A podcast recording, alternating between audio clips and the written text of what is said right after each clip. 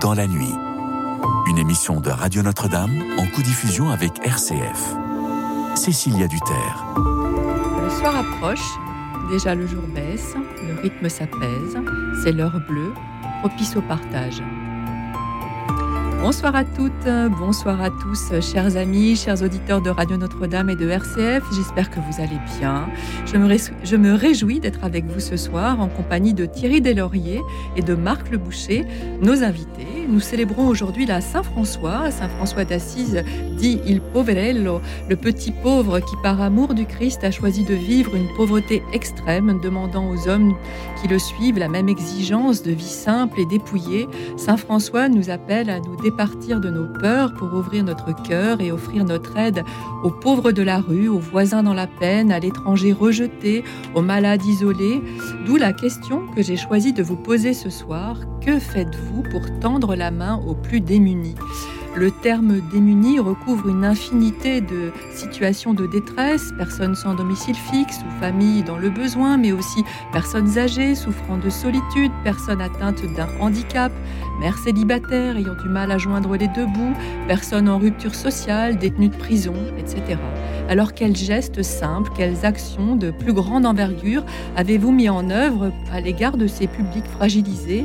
Venez nous en parler au 01 56 56 44 00 Racontez-nous votre engagement dans une organisation caritative, votre participation à des collectes de fonds.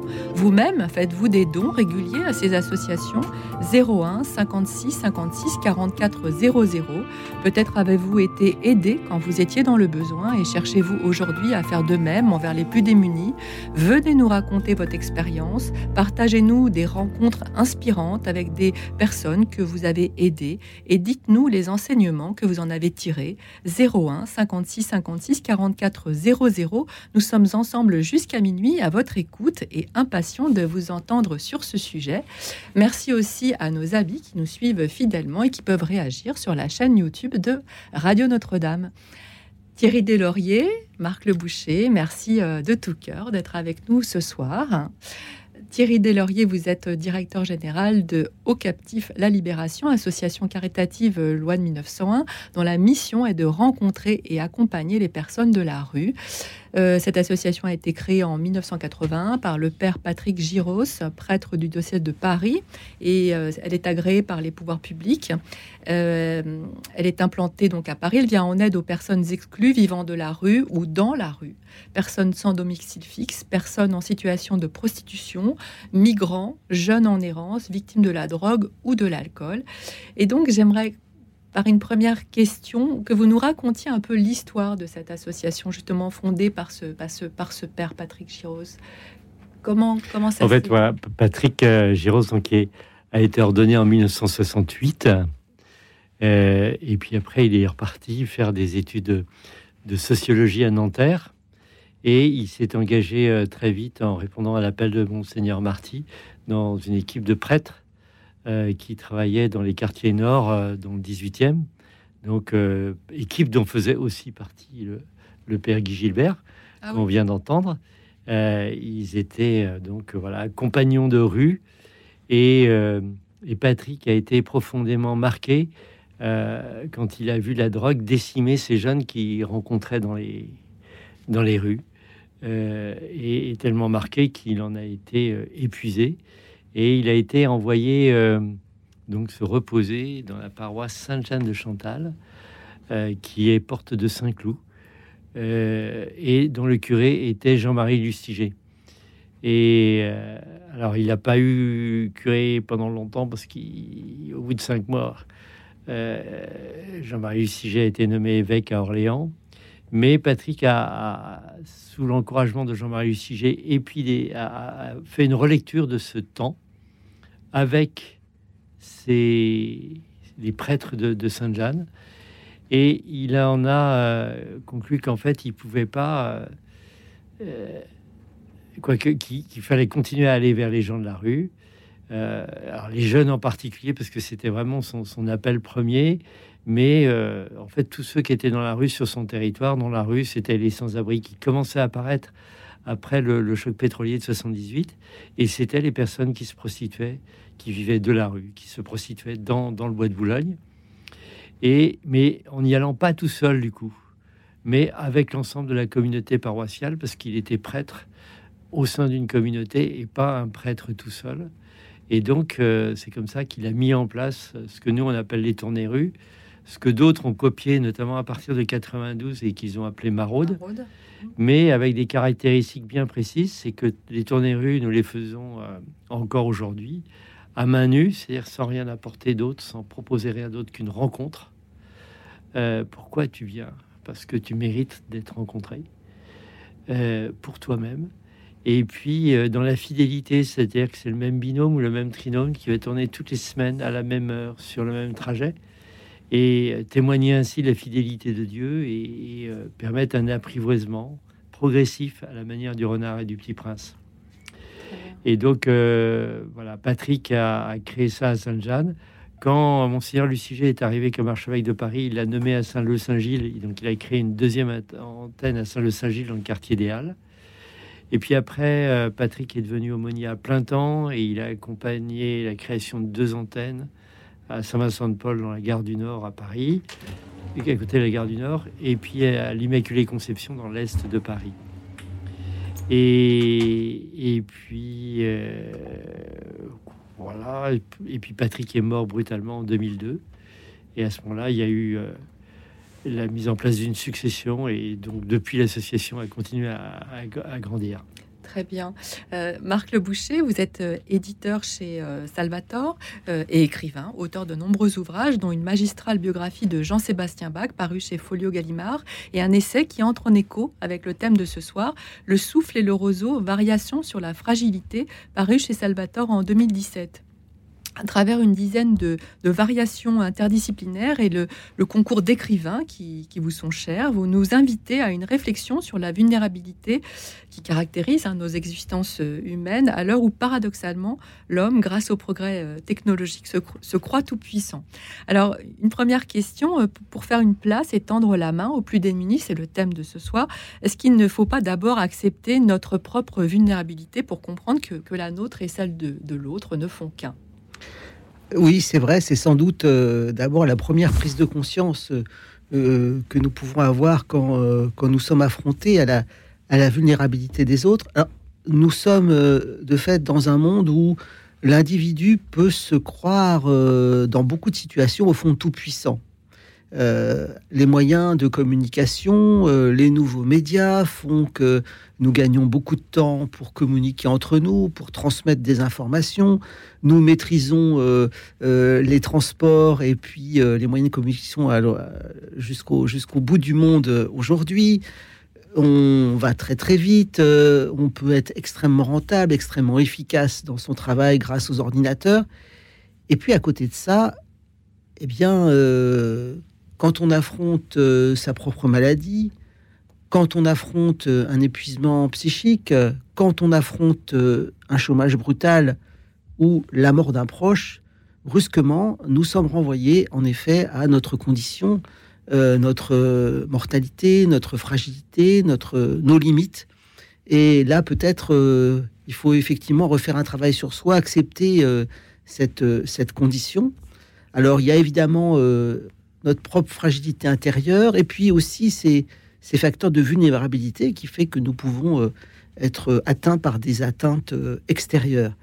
Euh, alors c'est vrai que sans doute il y a un, travail d'humilité et de d'acceptation si on veut, si on s'intéresse aux autres, peut-être c'est cette première démarche à faire. Très bien, merci pour cette première réponse, si j'ose dire. Et nous avons euh, euh, Yves en ligne. Bonsoir Yves. Bonsoir. Bonsoir. Vous, vous, ah, bonsoir. Vous appelez de, Vous appelez Toulon. Toulon. Oui, j'appelle souvent. Oui, vous appelez souvent, c'est vrai. Je me reconnais votre voix. Vous vouliez. Bonsoir aux intervenants. Vous vouliez témoigner sur euh, le sujet. Oui, ben moi, de 89 à 91, euh, j'avais la voiture, j'ai déménagé, euh, enfin j'ai pris les affaires de, de quelqu'un qui était à la rue et je l'ai hébergé chez moi pendant deux ans. Voilà, mais ça s'est mal terminé parce qu'il m'a cassé l'armoire, il m'a volé 500 euros. Et vous en aviez parlé dans une autre émission, maintenant je me souviens. Oui, oui, oui. Voilà. Bah, oui, alors euh, ça, Oui, je l'avais pas- hébergé, euh, je l'avais nourri, blanchi, et j'étais content de le faire. Moi-même étant fragile, étant schizophrène, je l'ai fait de bon cœur. Malheureusement, tous les deux, on buvait de l'alcool. Donc ça, c'était pas forcément la chose évidemment à faire. Euh, est-ce que, est-ce que l'un de vous deux veut, réagir sur le témoignage de Yves? Est-ce que, est-ce que le fait d'héberger une personne euh, en situation, enfin sans domicile fixe, ça, peut être, ça peut être une bonne idée, mais en même temps, peut-être qu'elle est cette personne, elle est aussi très désocialisée. Ça peut être peut-être compliqué. Est-ce que c'est un geste à faire, à pas? Euh, Je me tourne vers vous, Thierry Deslauriers. En fait, de, de notre expérience au captif, c'est c'est une bonne idée à faire ensemble, c'est une mauvaise idée à faire tout seul. C'est-à-dire que le- les, quand on est né tout seul, on, le fait avec son bon cœur, on est touché. La seule chose, c'est qu'effectivement, euh, il y a une expérience qu'on n'a pas et que et puis il y a un engagement qu'on prend et qu'on va peut-être pas pouvoir tenir non plus dans la durée. Alors que si on fait ça en s'appuyant sur une communauté paroissiale, si on fait ça en s'appuyant sur une association euh, qui va pouvoir nous, ac- nous accompagner euh, pour euh, poser le cadre qui va permettre que cet accueil se fasse pour le mieux, c'est vraiment nécessaire. Et puis, il y a, une. voilà. Et puis, si on a des faiblesses, hein, on a tous nos faiblesses, ça permet aussi de nous protéger, nous, dans ce cas-là. Et puis, euh, et puis, moi, je connais un couple qui a aussi accueilli quelqu'un euh, comme ça et qui en était épuisé au bout de trois ans. Eux, c'est l'épuisement qui est arrivé, mais ils prenaient plus de week-end, ils prenaient plus de vacances. Ils avaient une chambre de bonne et ils avaient euh, mis à disposition leur chambre avec quelqu'un qui dormait sur le trottoir devant chez eux. Et, et, euh, en fait, euh, ils auraient dû pu le faire, mais s'ils avaient été 5, 6, 7 couples pour accompagner cet homme, ils auraient pu se relayer, ils ne se seraient pas épuisés. Cet homme était alcoolique et il ne savait pas comment faire par rapport à ça. Et donc, euh, ils auraient eu une association qui aurait pu les accompagner sur ce sujet-là. Ça aurait pu poser un cadre. Donc, moi, j'ai pas envie de freiner la générosité Bien des sûr, gens, sûr, mais j'ai envie de leur dire pas n'importe comment. Oui, s'adresser à des gens formés en fait. hein. Euh, merci Yves en tout cas de, de oui, votre, j'ai votre cette expérience dans ma vie.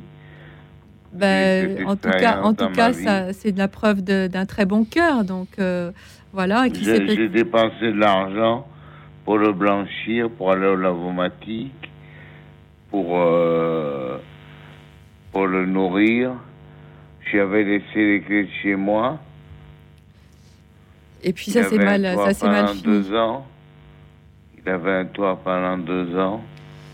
Ben, Après, ça a mal fini, mais bon, ben, moi, je lui ai pardonné de mon côté, et voilà. c'est bien. C'est bien. Oui, on en avait parlé. Vous aviez parlé Oui, de cette oui, expérience dans l'émission sur le pardon. Merci en tout cas d'avoir appelé ce soir, Yves. Merci beaucoup de votre témoignage. Euh, vous, vous voulez rajouter un mot, euh, peut-être sur le témoignage d'Yves euh, Oui, alors là, là en plus, il y a, il y a deux questions, je crois. Il y a, il y a cette question de, de, de, de notre générosité, de notre bonne volonté qui peuvent nous pousser à, à agir. voilà, je vois aussi, je pensais à des, des personnes proches de, chez moi qui ont accueilli récemment une famille ukrainienne. Et puis, au bout de quelques mois, c'est devenu très, très compliqué. Bon, alors que il y avait tout. Et, tiens, qu'on leur avait dit, mais prenez contact avec une association, euh, euh, essayez quand même de vous renseigner, faites-vous aider, etc. Et voilà, euh, ils en ont pris conscience un petit peu, un, petit peu tard, et c'est sans doute euh, voilà le, risque de, s'épuiser. Après, il y a la seconde question qui est posée là sur la sur les, les- les addictions et cette addiction à l'alcool en particulier par par Monsieur là dans son dans son témoignage. Là aussi, euh, comment euh, aider les personnes à euh, retrouver une certaine liberté par rapport à cela, ça demande aussi l'aide de professionnels, l'aide d'une écoute particulière. Il y a vraiment des gens très compétents là-dessus et, c'est important de les consulter ou de se faire aider. Et parmi les sans domicile fixe, c'est surtout l'alcool et, la drogue aussi, j'imagine. Euh, enfin, ces addictions sont nombreuses, bien sûr, mais... Euh, oui, euh, il n'y a pas que les addictions. Hein. Non. Et donc, ça, fait partie des, éléments. et puis l'addiction peut être plus ou moins profonde, sans rentrer dans les, dans des détails trop compliqués. Mmh. Mais vous avez aussi la maladie psychiatrique. Vous avez 35% des, des, des, personnes à la rue qui ont une maladie psychiatrique. Euh, qui les a entraînés à la rue, en fait, peut-être aussi. Qui les a entraînés à la rue et que la rue a pu euh, aggraver, accentuer. Euh, vous, vous, avez aussi un tiers des personnes de la, à la rue qui sont passées par l'aide sociale à l'enfance. Mmh. Vous, vous, avez 25% qui sont passés un jour par la case prison. Donc, la majorité des gens qu'on rencontre dans la rue sont des gens qui ont qui sont dans des situations complexes euh, et c'est jamais, euh, il n'y a jamais une seule raison pour laquelle ils sont là. C'est, toujours un cumul euh, de raisons. Alors il peut toujours y avoir quelques exceptions, mais, mais donc c'est jamais simple. Et, donc d'où, l'importance de, bien sûr d'abord d'échanger avec eux et de parler avec eux. Ça c'est et puis l'importance de pas non plus promettre au-delà de ce qu'on peut raisonnablement faire et de ce qu'on peut faire. Quoi, c'est pas, c'est vraiment pas sympa de, promettre des choses qu'on va pas pouvoir tenir. Euh, et puis, euh, quand la personne est vraiment dans la détresse, il faut se rapprocher de, je l'ai déjà dit, de ceux qui savent. Après, ce que je, on parlait de, par rapport à la fragilité, ce que je vois fréquemment aussi, c'est que les personnes qui ont une fragilité elles-mêmes peuvent être du coup plus sensibles aux autres. Les premiers appels sont en train d'arriver au standard. Merci de continuer à nous appeler au 01 56 56 44 00 pour nous partager vos actions envers les plus démunis. Venez nous en parler en appelant le 01 56 56 44 00. Vous pouvez aussi nous suivre et réagir sur la chaîne YouTube de Radio Notre-Dame. Et avant vos premiers témoignages, je vous propose d'écouter La balade du pauvre, interprétée par le chanteur Raphaël. Écoute dans la nuit, une émission de Radio Notre-Dame en co-diffusion avec RCF.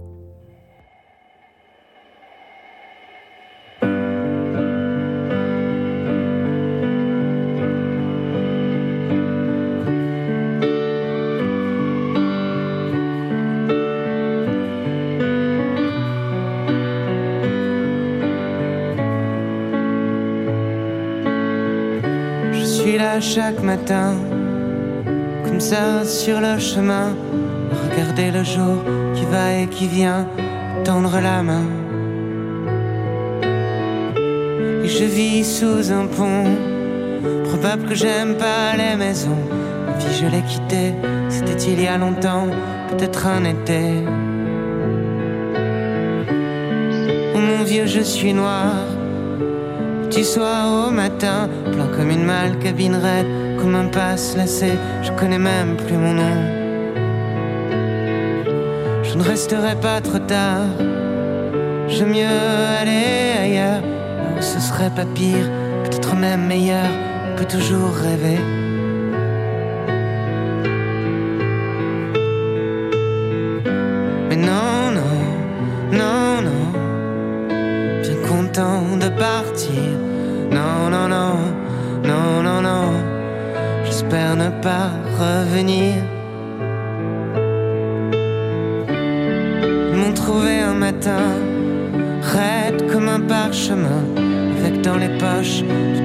Rien d'autre qu'une broche. Menait en camion dans un genre de maison. Ils m'ont dit c'est que mon vieux, tu pouvais pas tenir guère plus longtemps. Qui disait, qui disait c'est pas brillant. Non, non, non, non, non, non. Bien content de partir. Non, non, revenir. Non, non, non, non, non, non. Bien content de partir. Non, non.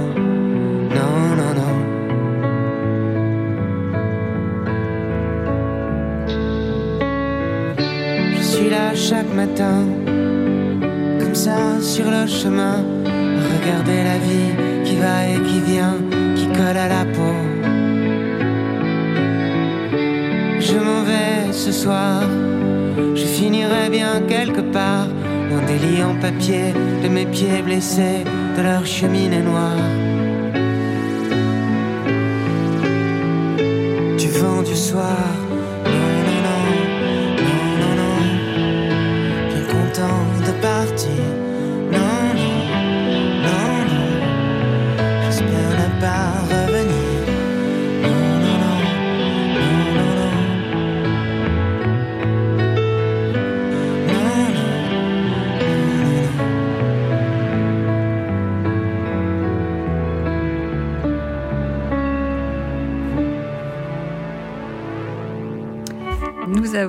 La balade du pauvre interprétée par Raphaël. Merci à tous les auditeurs qui nous appellent au 01 56 56 44 00 pour témoigner de leurs actions à destination des plus démunis et de la foi qui sous-tend ces actions envers le prochain.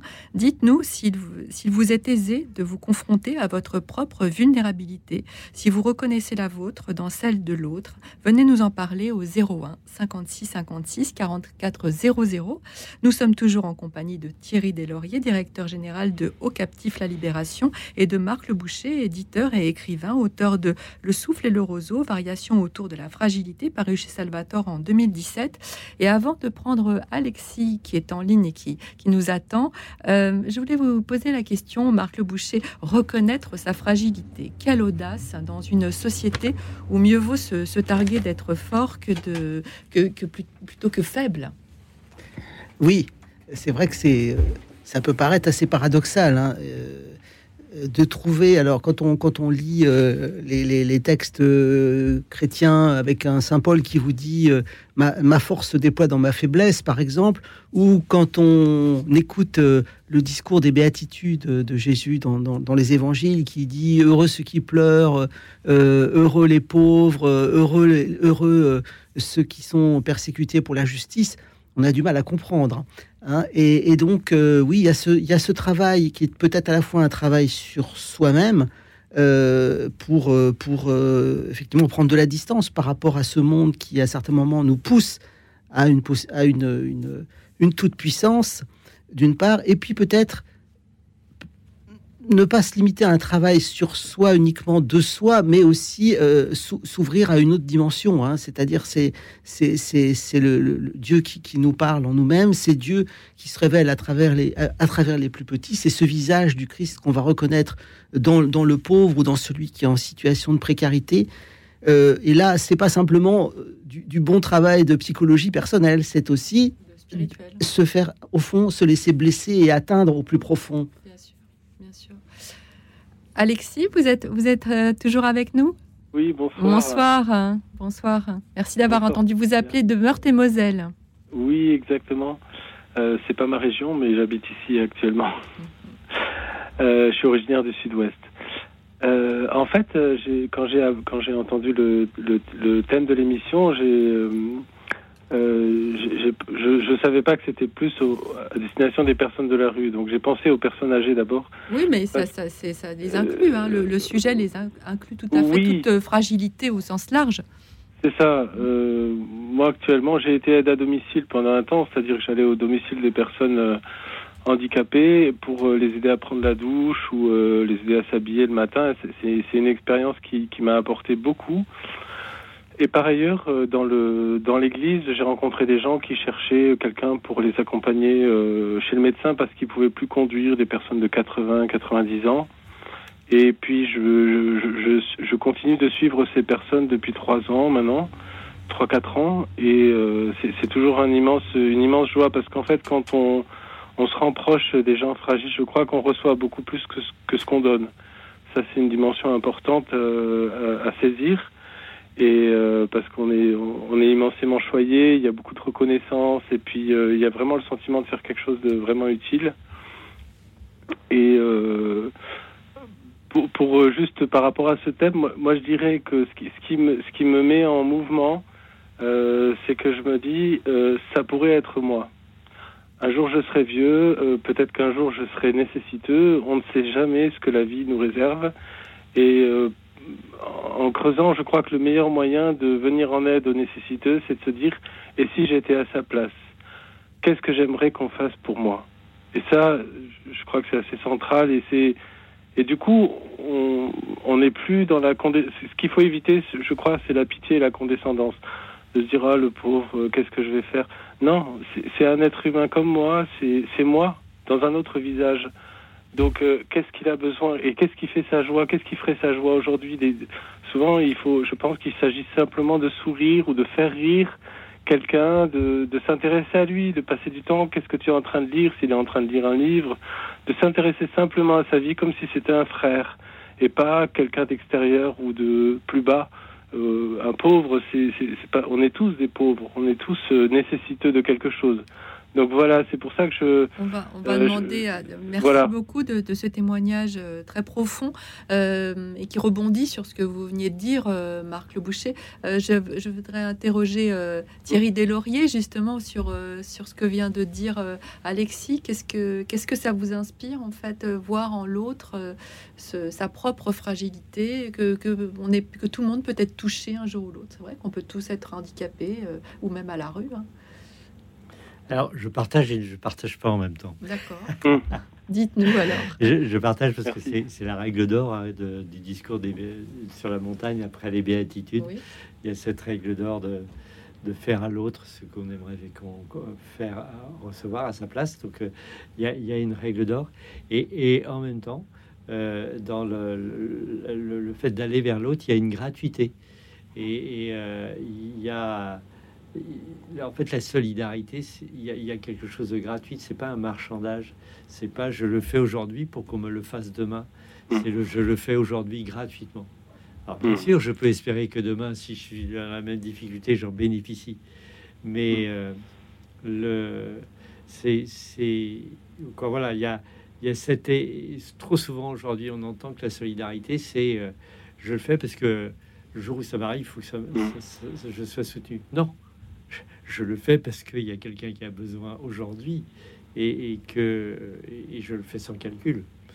Euh, alors, ça c'est l'idéal. Après, euh, moi le premier, je cherche peut-être des calculs. Hein. c'est déjà bien d'avoir de la compassion. Moi, je trouve qu'il y a plusieurs degrés dans l'ouverture du cœur. Et ça qu'on pourrait dire. La première ouverture, c'est la projection. Non, non, mais ce que je dis, c'est en même temps, l'Évangile nous invite à le faire. Donc, je vais pas. je, je en fait, si je peux me permettre. une pureté à avoir dans, Oui, mais si je peux me permettre la difficulté, je crois, et c'est pour ça peut-être qu'on rentre dans des raisonnements, c'est que parfois la misère est trop grande et qu'on n'a pas envie de passer à côté. De, la difficulté que moi j'ai éprouvée, c'est que j'ai souvent tendu la main et puis j'ai même accueilli des gens chez moi. Mais au bout d'un moment, on est face à, euh, à des impossibles, à des, des conflits euh, par rapport aux mensonges, par rapport à la dissimulation. Et alors, mais par contre, on veut continuer, c'est-à-dire qu'en fait, euh, on veut pas lâcher la main des, de, de, on veut pas oublier le Christ parce que c'est le Christ qui est là. Donc peut-être que ces calculs-là sont sur une espèce de rempart à la froideur. Moi, je, je crois que c'est ça. Hmm. Et, et, c'est pour dire non, je veux pas, je veux pas continuer, je veux pas être comme les autres, je veux pas passer à côté. Mais comme vous dites, il faut que ça soit gratuit. Mais je suis tout à fait d'accord. Merci beaucoup. Merci en tout cas, merci beaucoup de votre témoignage, Alexis. Et nous allons prendre l'appel de, Thérèse. Bonsoir Thérèse. Euh, à vous inviter, bonsoir à tout le monde. Eh bien, moi j'ai quelque chose à vous raconter. C'est que lorsqu'on est venu en France, on est venu avec la petite valise et nous avons trouvé des gens extraordinaires. Et je ne l'ai jamais oublié. Et je me suis dit, le jour que je pourrais faire ce qu'on m'a fait, je le fais et je l'ai fait. Je vais vous dire quand. Euh, j'ai deux fils, ils ont ce qu'ils ont, ils travaillent, on a réussi, mais on a beaucoup travaillé. Je n'ai plus mon mari, n'est plus de ce monde, mais j'ai déménagé j'ai eu la chance de vendre la maison. Et je vais vous dire honnêtement que ça va être long, mais je veux pas être longue parce que c'est quelque chose que j'ai donné avec mon cœur à une famille qui était dans le besoin et comme mon mari avait une, entreprise et on lui donnait beaucoup, beaucoup, beaucoup. Et des choses neuves. Hein. Et qu'est-ce que j'ai fait? Moi, je vais aller prendre un petit appartement. Qu'est-ce que je vais faire de tous ces meubles? Qu'est-ce que je vais faire? Mes deux fils n'en ont pas besoin. Donc, qu'est-ce que je fais? Eh bien, j'ai dit à mes deux fils, vous vous débrouillez. Qu'est-ce qu'ils ont fait? Ben ils ont fait comme ils ont une entreprise chacun. Ils savaient, ils connaissent les gens qui ont besoin, qui n'ont pas besoin. Ils sont venus nous aider à déménager parce que si j'avais déménagé tous ces meubles, ça m'aurait coûté plus cher. Et à la fin, j'ai dit non, je ne veux rien. Et j'ai donné à une, à une famille. Croyez-moi, un bonheur, ces gens-là, je crois qu'ils ils, seraient allés chercher le bon Dieu. Hein. Mais je vais vous dire honnêtement, quelques temps après, je me le suis trouvé ici pas loin. J'étais dans le métro, si jeune. Donc ça faisait partie de, de, de ces familles. Hein. et assis et avec une place. Et me dit bonjour madame, nous vous attendons. Je tiens à vous dire, on tient à vous dire qu'on vous aime. Pourquoi on vous aime Je vais vous dire pourquoi. Parce que vous êtes une personne très gentille. Eh et là, je vais vous dire, le bonheur que j'ai eu, au moins, ils ont apprécié. Et ils ont. Et, et chaque fois, ils me téléphonent pour ma fête. Merci, madame, merci. Si vous saviez comme je suis contente parce que j'ai 80 ans et je n'ai pas oublié ce qu'on a fait, ce qu'on on a fait pour moi, que j'ai failli mourir plus d'une fois. Et je vais vous dire honnêtement que je suis très, très, très heureuse. Et j'aimerais que tout le monde soit pareil quand on peut.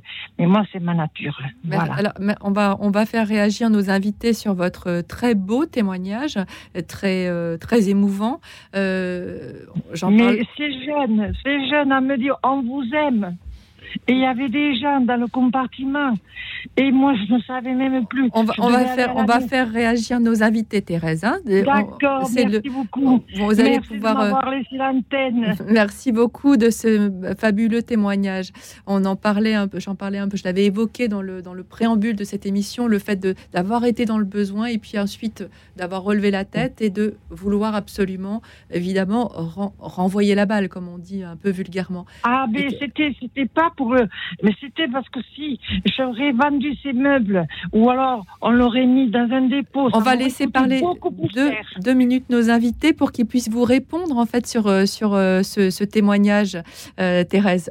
Alors, qui, veut, qui de, de, vous deux, Marc Le Boucher, va vous répondre? Oui, ce à quoi j'ai été sensible, madame, et aussi dans le témoignage précédent c'est la prise de conscience de notre propre dépendance et solidarité les uns les autres.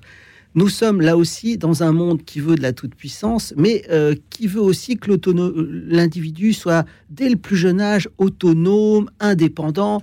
Alors c'est important d'être autonome et indépendant, mais en fait, si nous sommes là aujourd'hui en vie dans ce monde, euh, si euh, des, parce que des parents nous ont élevés, parce que on, a, on a pu bénéficier d'un certain nombre de, de, services, de soins, d'attention au cours de notre vie, si aujourd'hui nous pouvons être soignés, être secourus, c'est justement à cause de cette dépendance mutuelle.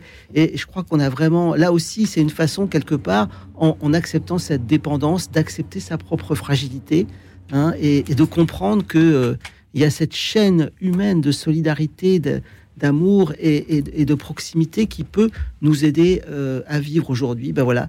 Euh, finalement, vous avez raconté une très belle parabole, Madame, comme dans l'Évangile, hein, d'une certaine manière. Thierry Delaurier, vous avez quelque chose à ajouter, enfin sur ce ah cette chaîne justement? J'aime beaucoup ce, témoignage, de Thérèse. Elle nous dit en fait euh, ce que la parole qu'on nous rapporte de Jésus dans les Actes des Apôtres, il y a plus de joie à donner qu'à recevoir. Et puis elle nous dit aussi une deuxième chose, c'est que pour donner, il faut avoir reçu d'abord. Mm. Et euh, il faut, faut jamais oublier ça, c'est que euh, voilà, pour donner, il faut pouvoir recevoir avant. Et, on ne reçoit que ce qu'on a donné. Et il faut prendre le temps de recevoir, parce qu'il y a des gens qui vont se donner, se donner et s'épuiser, parce qu'ils ne prennent plus le temps de recevoir les autres et, un autre témoignage, je disais combien on reçoit aussi quand on, justement, quand on fait, quand on, voilà. Euh, l'objectif des captifs euh, se, tient dans le nom même de l'association. Vous pouvez nous expliquer pourquoi? Ah ben, L'objectif des captifs, c'est aux captifs de la rue, la libération, aux captifs de la de la drogue, la prostitution, euh, de, euh, captif de la drogue, la, libération, captif de la prostitution, la libération. Donc c'est le premier sens immédiat.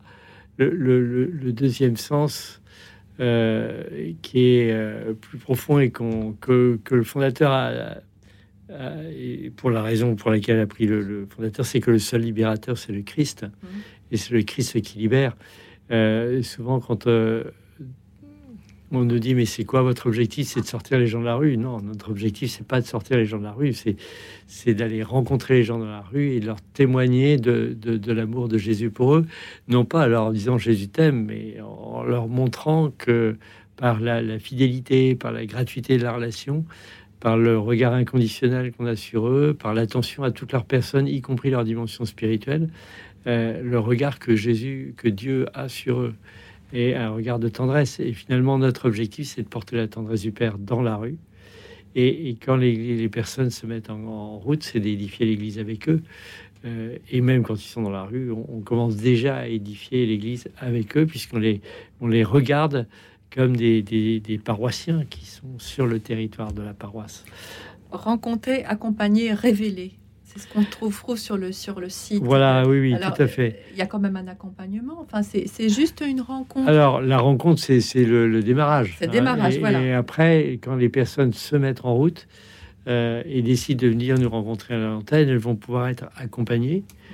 Euh, et mais même le révélé, il est en troisième là dans cette euh, trilogie, mais mais le révélé, il peut arriver dès la première rencontre parce qu'on va révéler la personne, la personne est révélée à elle-même.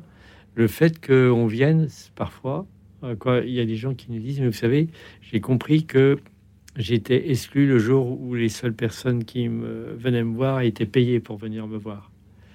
Et quand ils réalisent que nous, il y a au moins un bénévole, sinon deux, dans le binôme, ils disent, mais alors, euh, alors ça change tout, quoi. Ça change tout parce que je deviens important pour des gens qui sont pas payés pour le faire. Et donc, on, leur révèle à nouveau leur dignité.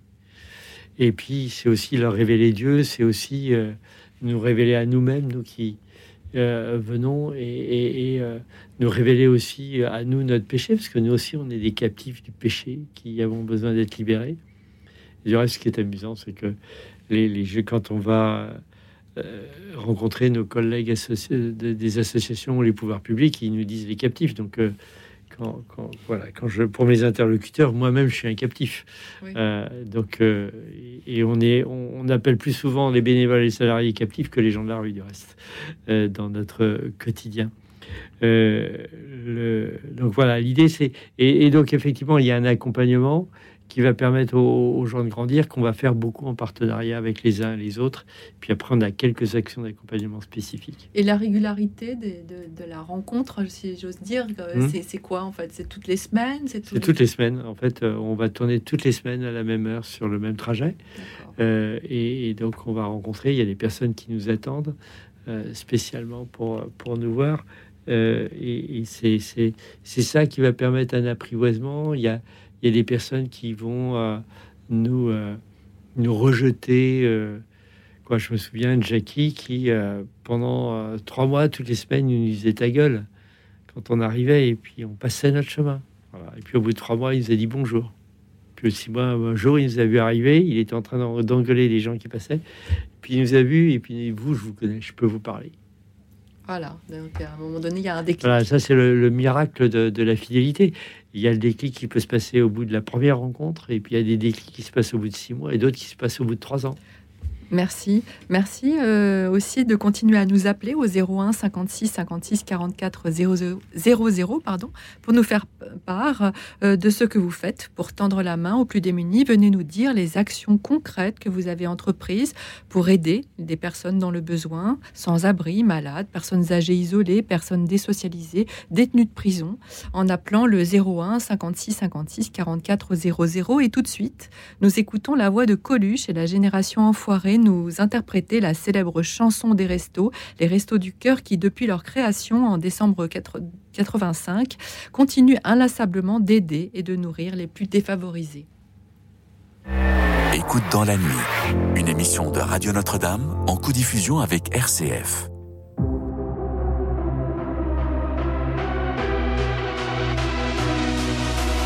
Moi je file un rencard à ceux qui n'ont plus rien, sans idéologie, discours on vous promettra pas les toujours du grand soir, mais juste pour l'hiver, à mon à boire. À tous les recalés, de l'âge et du chômage, les privés du gâteau, les exclus du partage. Si nous pensons à vous, c'est en fait égoïste. Demain, nous nous peut-être grossirons la vie.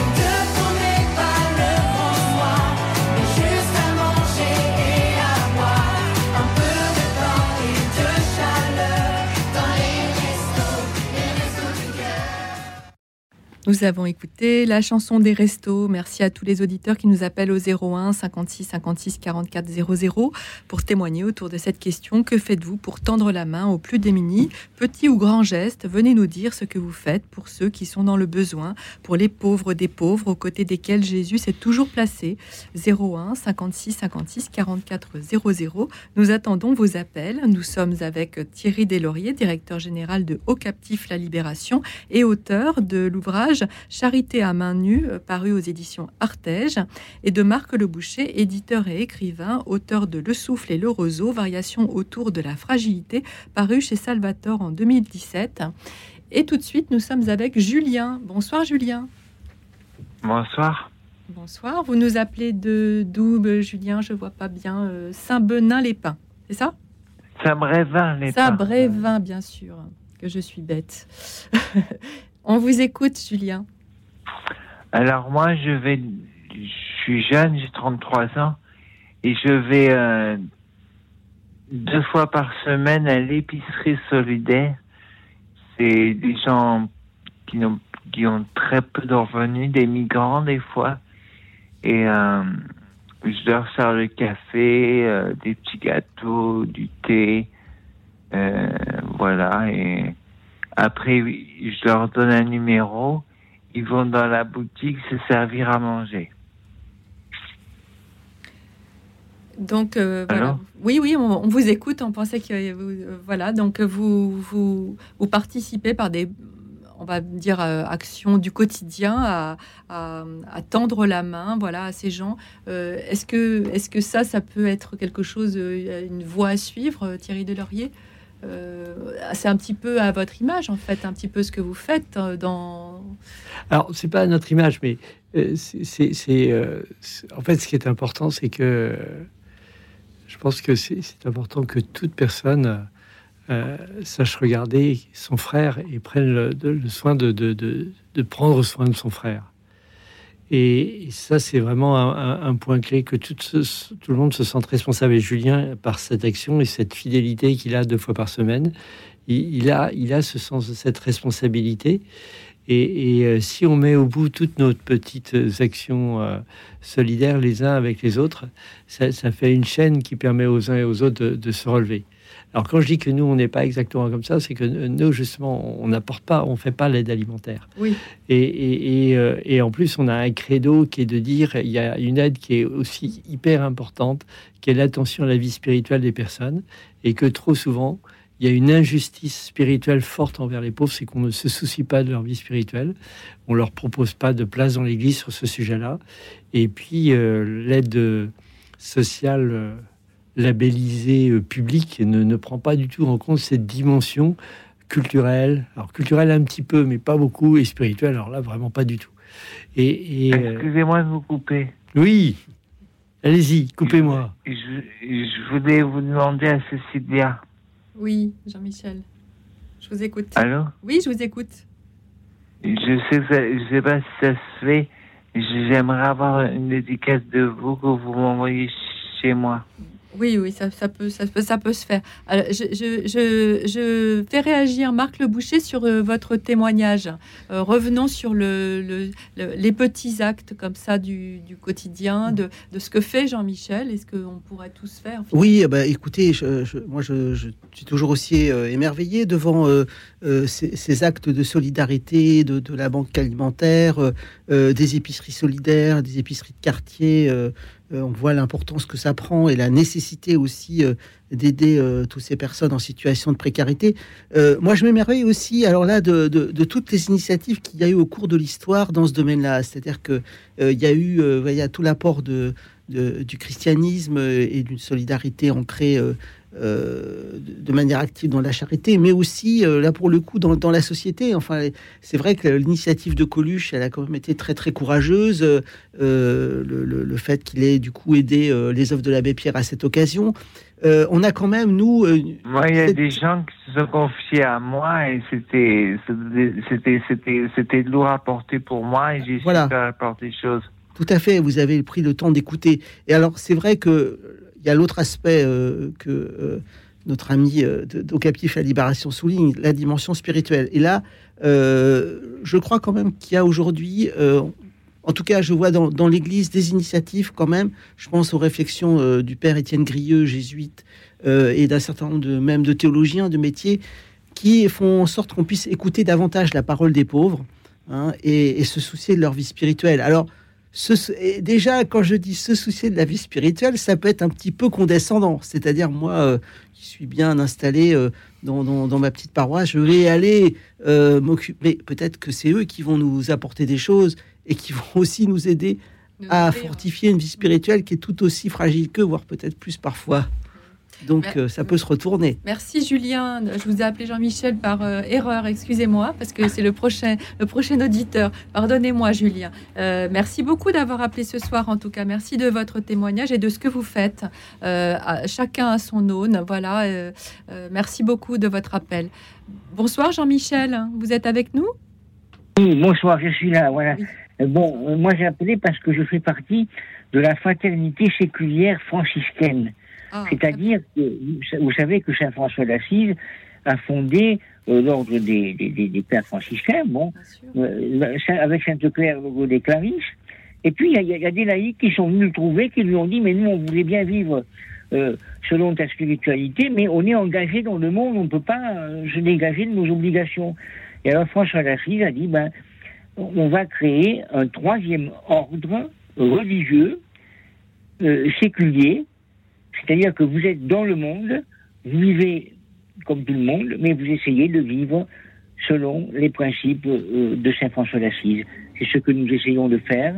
Alors il y a, des fraternités séculières, c'est-à-dire avec des, gens du, monde comme vous et moi, et puis des fraternités régulières avec des, des prêtres et des religieuses. Moi, il y, a une chose qui me, qui me frappe énormément, vous voyez, c'est quand je vais sur Internet, le nombre de gens qui appartiennent à des fraternités séculières franciscaines qui laissent des, témoignages sur Internet est absolument extraordinaire. Voilà. Et alors, bien sûr, nous nous réunissons euh, une fois par mois entre frères et sœurs de la fraternité, euh, sous la, le, avec le, comme guide un père franciscain, ou un capucin d'ailleurs, nous c'est un capucin, moi, enfin c'est pareil. Et donc, j'essayons de, de réfléchir sur euh, un thème précis ou sur, sur, notre vie, sur comment nous vivons, mais en essayant de d'appliquer comme on peut, bien sûr, euh, les principes euh, enseignés par Saint François. Voilà. Alors, euh, on, va, on va faire réagir nos invités. Justement, j'avais une question, moi, je rebondis sur ce que vous venez de dire, parce que j'avais une question, justement, puisque ce soir, c'est la Saint-François. Euh, qu'est-ce que la figure de Saint-François d'Assise vous inspire et, qu'est-ce qu'elle, euh, en quoi elle est, enfin, évidemment qu'elle est actuelle, mais comment on peut le, la rendre concrète, en fait C'est ce que vous faites, vous, dans votre association, mais donnez-nous aussi des pistes peut-être autres que tous les deux, euh, que, que, que, cette, que, que, ce que vous faites dans l'association et qui, qui, pourrait nous donner des, des idées pour justement, euh, à la suite de François, se dépouiller et aller vers, euh, vers l'autre. Oui, ben je, laisse quoi mes invités? J'ai l'impression cette question. Non, non, pas du tout. non, non, non, non, non, François d'Assise vivait comme nous à une époque de grands bouleversements. Euh, c'est euh, cette 13e siècle, ce Moyen Âge euh, où où il y a un enrichissement économique de, forme de bourgeoisie, où les villes italiennes prennent de l'ampleur, où il y a une forme de mondialisation. Hein, le père de François d'Assise fait du commerce dans les foires en France, et puis aussi évidemment dans cette période de mutation des, des, zones de misère et de, et, et, de, et de précarité, et lui va choisir en effet de, de, se faire plus proche des, des, pauvres par cette espèce de pauvreté volontaire. Hein. On le voit euh, se mettre tout nu devant le pape, ce qui est quand même un, un geste gonflé et, rejeter la, richesse de sa famille. Donc ça, c'est un, acte fort. Euh, ce que je vois aussi, euh, et euh, c'est la, aujourd'hui, ce qui parle aux gens, c'est la dimension écologique de François d'Assise. Alors pas tellement pour, alors comme le, insistait le, le pape François, pas tellement pour dire euh, bah, c'est très bien l'écologie, euh, faisons des zones vertes dans nos villes, ça nous fera du bien. Hein. C'est pas une écologie de bobo, c'est de se dire aujourd'hui les premiers qui font les frais euh, de nos catastrophes écologiques, ce sont les pauvres. Hein. C'est eux, j'allais dire vulgairement, ce sont eux qui trinquent quelque part. Et, le pape nous, nous, incite justement à prendre conscience de cette urgence écologique pour un meilleur, une meilleure solidarité humaine. Hein. Et donc, je crois qu'on on doit, on doit en prendre de la graine. Il l'a fait euh, notamment à propos de la, crise migratoire. Et il recommence pour le climat aujourd'hui. Oui, bien sûr. Euh, voilà. On est le 4. Euh, Exactement. Là, aussi bis, on va dire, suite. Est-ce que vous voulez réagir, Thierry Deslauriers, sur... Ah oui, pour, pour, une action concrète, je, pense au baiser du lépreux hein, de, de, ah François d'Assise, et, qui est un acte extraordinaire, et, et, en fait qui est une invitation à de, François à, faire, à, faire effort sur nous, parce qu'il a une appréhension euh, et d'abord une réaction de rejet vis-à-vis de ce lépreux. Et, que vis-à-vis euh, de la maladie, de la vieillesse, de, de la pauvreté, de, de la différence de l'étranger, on peut tous avoir une attitude de, crainte, de peur, de, mmh. euh, d'inquiétude. et, et, finalement, c'est une réaction qui est très humaine. Même François d'Assise l'a eu. Hein. et, mais euh, la réaction de François d'Assise, c'est de, de, passer par-dessus ses craintes pour aller vers le lépreux. Et, ben nous, on est tous, et, c'est pas, ça n'a pas forcément été facile pour lui. Il, alors certes, l'esprit l'a sûrement aidé, mais et nous, l'esprit est là pour nous aider, mais on a notre part à faire pour euh, prendre sur nous, pour aller euh, sonner à la porte de notre voisine qui est toute seule, pour prendre le métro pour aller visiter notre tante ou, notre vieille grand-mère qui, est toute seule, euh, pour euh, dire bonjour à la personne sans abri qu'on croise tous les jours sur le, trajet du, bureau, pour aller visiter un ami qui est à l'hôpital. et, Voilà, donc pour moi, l'action concrète là, qui m'inspire François d'Assise, c'est eh ben, je, quand j'ai un tressaillement, si je reprends l'homélie du pape à Marseille, je me laisse toucher, j'accepte ce tressaillement, je me laisse toucher, mais après je me mets en route, euh, comme Marie s'est mis en route euh, pour aller visiter sa cousine Elisabeth. Ben, je me mets en route comme, euh, comme François d'Assise pour visiter le, le lépreux ou toute autre forme de personne qui a besoin d'une visite. Et puis j'ajouterais, pour faire un clin d'œil à nos amis de captifs, la Libération, euh, euh, c'est l'époque euh, avec les franciscains, les dominicains, où les, ordres, les ordres mendiants sortent des, dans la rue hein, et vont justement vivre l'évangile, mais en sortant, et alors que la, vie religieuse avant était plutôt enfermée dans les monastères. Ça aussi, c'est historique. Hein. Mm. Bien, merci beaucoup Jean-Michel, en tout cas, d'avoir appelé ce soir et de nous avoir parlé de cette belle figure de Saint-François d'Assise. Nous allons faire euh, une courte pause de quelques minutes et nous retrouver juste après. Continuez à nous appeler au 01 56 56 44 00 pour nous partager euh, ce que vous faites euh, pour, pour aider les plus démunis. 01 56 56 44 00. À tout de suite.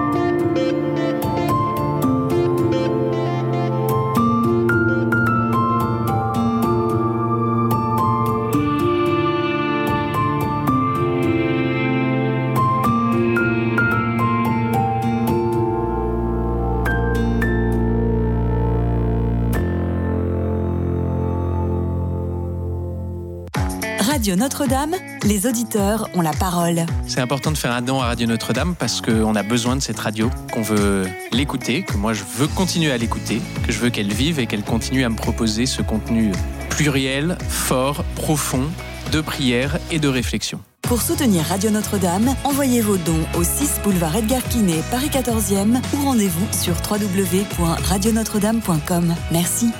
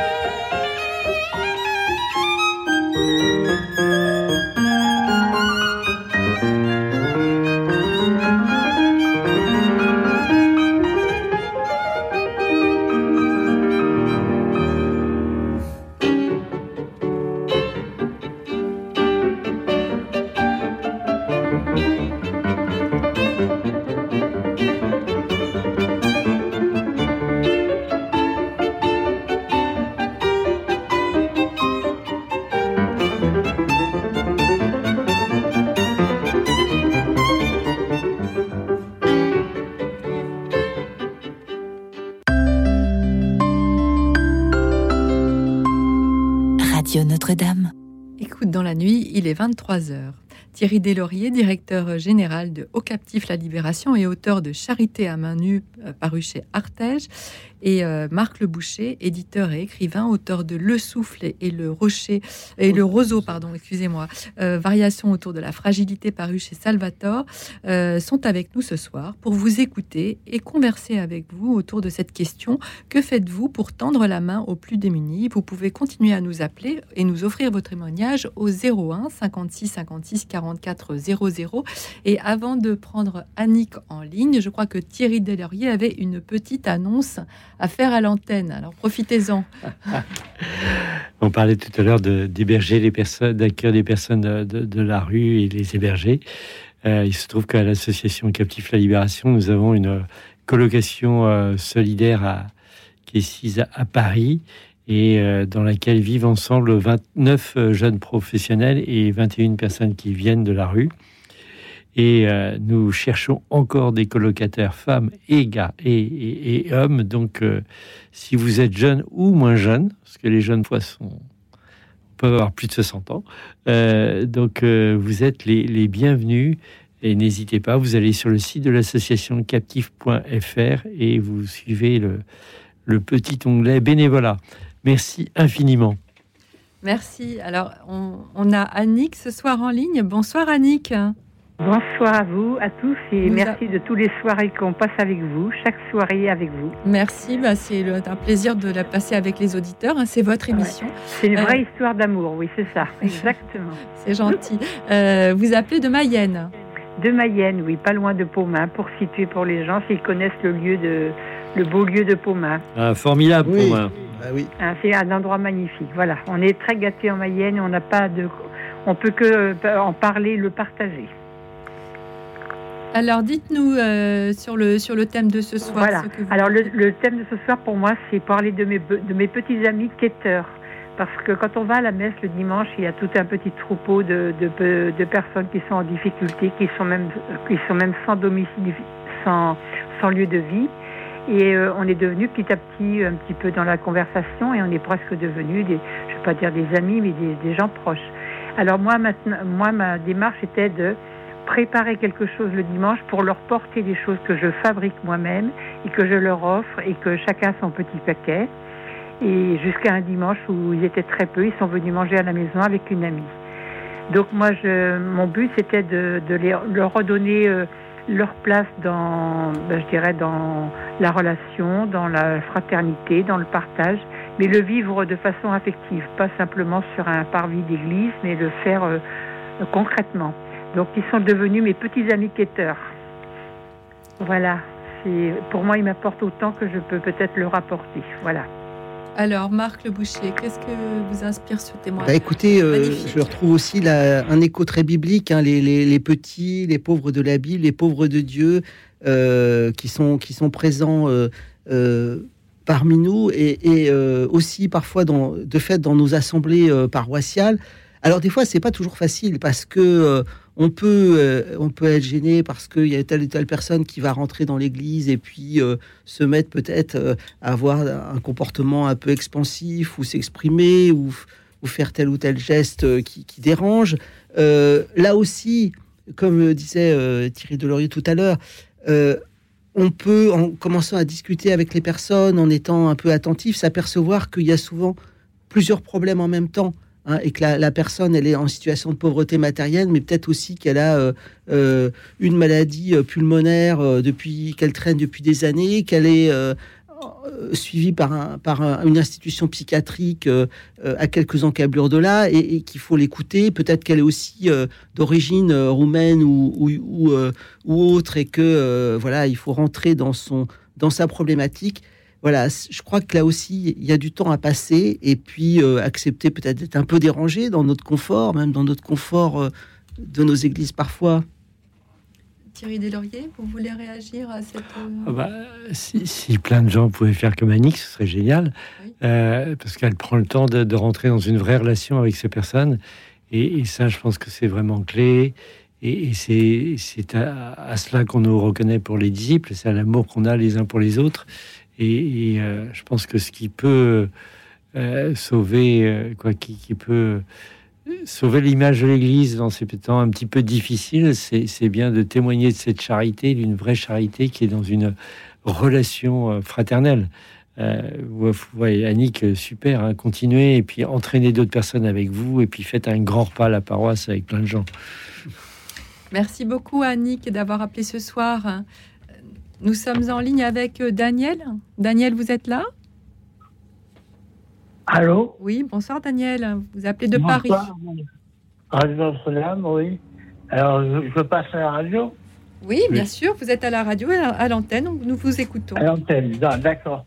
Alors, euh, donc, moi, je pense qu'il y a beaucoup trop d'ego, beaucoup trop d'égocentrisme et d'égoïsme, parmi les, même parmi les chrétiens, et que quand on a la possibilité de faire quelque chose pour éviter que, que les pauvres souffrent, eh bien, il n'y a, a qu'à le faire.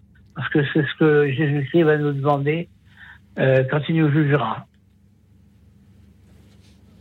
Voilà. Et c'est ce que vous faites? Eh ben, je, je loge quelqu'un qui, qui a des difficultés à se loger euh, euh, et qui n'a pas encore pris sa retraite. Euh, je, suis, je, loge quelqu'un chez moi. D'accord. Mhm. Donc, c'est, on revient sur le premier témoignage. Et alors là, vous, vous êtes. Vous, il n'y a pas de, pas de souci. Locataire, je ne suis pas propriétaire. on n'a pas compris. J'ai pas compris ce que vous avez dit. Excusez-moi. Je suis locataire, pas D'accord, vous le, vous le logez dans votre euh, dans, mon logement, appartement de location. De location, oui, voilà. D'accord, très bien. Oui, et je me nourris au restaurant du cœur. J'en profite. Hmm. Bah, moi, je dirais il y a deux choses. Hein. Euh, il y a effectivement, il y a cette nécessité de cette solidarité concrète à notre, à notre niveau, euh, en aidant ces personnes euh, qui sont là enfrontées à, la, difficulté de trouver un logement. On a même aujourd'hui des gens qui sont salariés, qui ont un salaire et qui euh, logent dans leur voiture. Hein. C'est pas du tout une exception. Hein. Salaire, Exactement.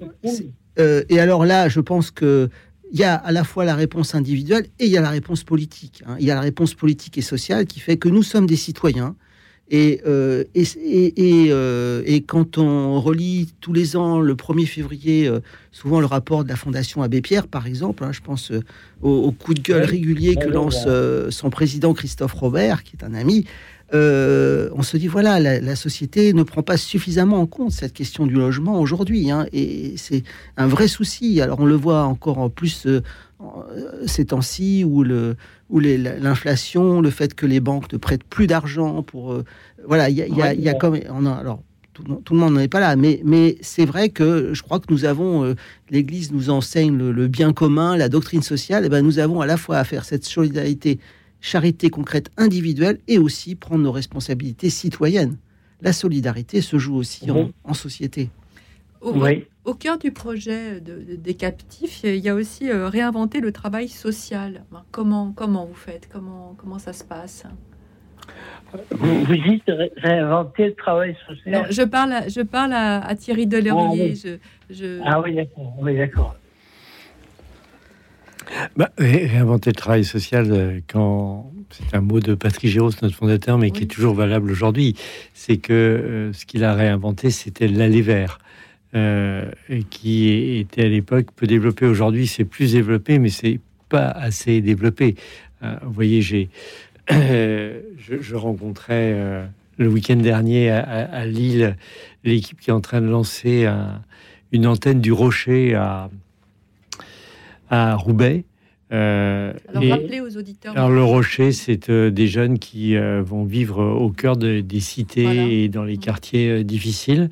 Euh, pour euh, en fait pour rencontrer les habitants et, et vivre euh, avec eux, et vivre avec eux les, choses.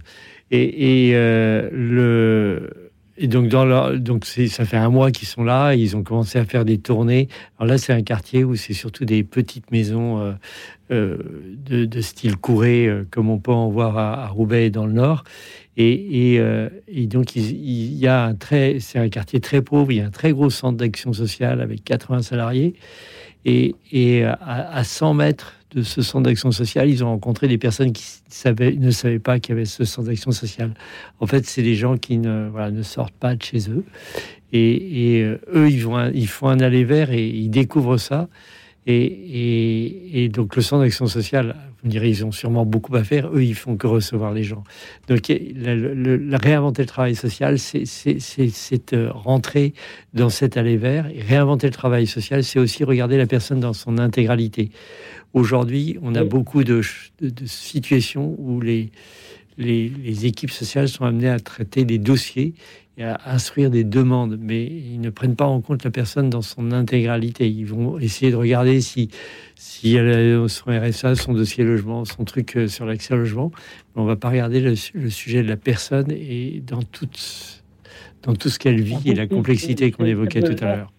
Tous ses besoins, oui, bien sûr la doctrine sociale de l'Église. Il y a une doctrine sociale de l'Église. Oui, oui, il y a une doctrine sociale de l'Église, tout à fait, qui nous invite à, à, à, à, être attentifs aux plus pauvres et à veiller au bien commun pour l'ensemble de la communauté, au bien de tous et au bien de chacun. Oui. Ça, c'est oui, vraiment oui. quelque chose de clé. Alors ça, c'est un autre sujet qu'évoquait Marc euh, tout à l'heure, c'est que ah, euh, la réponse politique euh, est, elle est elle est, nécessaire, mais elle est compliquée parce qu'elle est forcément systémique. Euh, on, donc le, pape euh, la ressort l'encyclique une réinsiste sur l'odot aussi euh, en, en, en, parlant de l'odote deum aujourd'hui. Euh, en fait, il, rappelle l'urgence de la crise climatique, mais donc il, rappelle aussi que tout est lié et en fait on peut pas agir sur un seul facteur. Il faut agir sur l'ensemble du système. Et donc, euh, l'hébergement est un sujet, le logement est un sujet, la santé est un sujet, l'accès à l'emploi est un sujet, euh, la consommation euh, et ce que le pape appelle le paradigme technocratique est, est, un sujet. Et en fait, il faut les traiter tous ensemble pour résoudre la crise climatique, mais aussi euh, toutes les précarités qu'on rencontre auprès des plus pauvres. Et ces deux crises sont étroitement liées euh, dans l'analyse du pape. Et ça, il, y a, il faut, faut qu'on se remonte tous les manches. Vous voulez réagir, Marc, sur ce que vient de dire euh, Thierry Deslauriers ou, ou euh, pas forcément? Bah, Écoutez, oui, je crois que les, les, les c'est très complet là sur le sur, sur cette dimension là hein, tout je à fait. qu'on qu qu revienne sur la question. Alors je, je, je bien regarder le, le, site de l'association des captifs euh, et je, trouve d'ailleurs qu'il est très bien fait et l'action la, est en vraiment à multi multi niveau et vous avez deux actions que je trouve particulièrement, euh, euh, oui, particulières. C'est en fonction de pour les migrants et euh, l'aide aux migrants et l'aide aux prostituées. C'est quand même deux choses très particulières. Euh, Est-ce que vous pouvez nous en parler un petit peu? Parce que l'aide aux migrants, alors ça, ça, ça, ça fait écho à ce que nous a dit aussi le pape euh, lors des rencontres à Marseille. Et puis euh, la prostitution, c'est quelque chose qui est très, euh, de façon générale, peut aider en tout cas peut-être par les associations, euh, on va dire caritatives, euh, c'est compliqué. De fait, de mmh. fait, il y a très peu. Oui, il y a, il y a peu de. Excusez de vous couper, vous ne trouvez pas que la prostitution provient du fait que les gens ne parlent pas le français et qu'ils ont d'énormes difficultés au point de vue intellectuel sont pas assez non, alors... alors... on va laisser parler euh, Thierry Delaurier. La, la, la, prostitution aujourd'hui en France, c'est 90% de, de, personnes étrangères.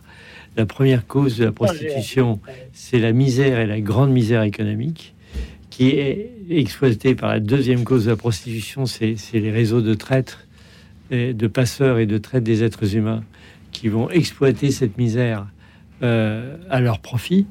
Euh, euh, et, donc euh, et, quand dans cette misère, ils utilisent aussi le fait qu'il y a des personnes qui peuvent avoir des difficultés particulières, soit, soit des édictions, soit,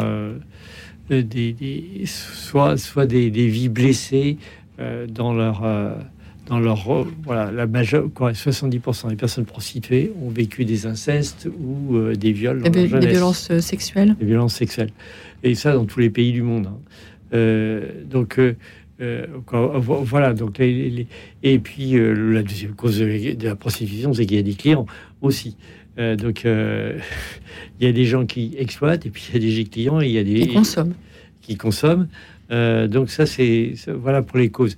Euh, nous, notre action, elle est d'abord d'aller les rencontrer et de faire. On fait des tournées toutes les semaines dans les lieux de prostitution à Paris, mais aussi dans, en, province. On est aussi à Bordeaux, Lyon, Nîmes, Brest et Bourges.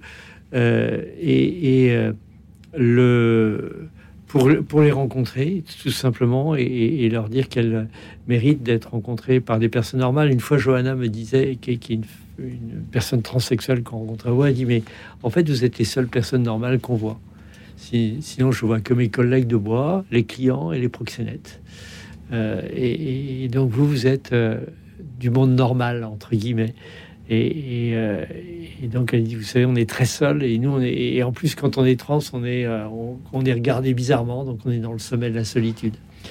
Euh, et, ça, c'est la première chose très importante qu'on fait, c'est de, les rencontrer. Et puis pour toutes celles qui veulent faire un chemin avec nous, euh, elles, viennent en, antenne. Alors beaucoup sont, euh, notamment parmi les femmes nigérianes et les personnes sud-américaines, ont une foi très vive. Et donc comme on a une de nos implantations, c'est la chapelle Sainte-Rita en face du Moulin Rouge. Ah oui. Il y en a beaucoup. Euh, alors Santa Rita pour les Sud-Américains, c'est extraordinaire. Et pour les, pour les évangéliques nigérianes aussi, Santa Rita, ça, ça marche bien. Euh, et donc, euh, on a la chance de les, de, les voir venir. et, et, puis, pour un certain nombre, de faire, de rentrer dans des parcours de sortie de prostitution, dont certains parcours sont dans un dans un parcours de sortie de prostitution qui est labellisé par l'État avec un agrément, etc. Donc aujourd'hui, euh, on a, depuis la création de ce parcours en 2016, il y a plus de 60 personnes qui sont euh, entrées dans ce parcours. Il y en a plus de 30 qui euh, sont déjà sorties positivement. Il y en a 31 qui sont en cours de, sortie. Et puis par ailleurs, on a deux ateliers, un atelier couture et un atelier de, peinture en bâtiment, où on a 16 compagnons qui travaillent compagne ou compagnon euh, qui, qui, travaillent euh, sans papier. Euh, on a une autorisation spéciale pour ça, mais en vue d'une sortie de prostitution. Merci, merci de continuer à nous appeler au 01 56 56 44 00 pour nous partager vos actions en direction des plus fragiles. 01 56 56 44 00. Le standard attend vous appelle pour venir témoigner à l'antenne. Vous pouvez aussi nous suivre et réagir sur la chaîne YouTube de Radio Notre-Dame. Et tout de suite, nous écoutons le groupe Glorious qui nous interprète Tu viens relever le faible, chant de louange qui nous rappelle que Dieu relève celui qui souffre et que son amour triomphe de tout. Écoute dans la nuit, une émission de Radio Notre-Dame en co-diffusion avec RCF.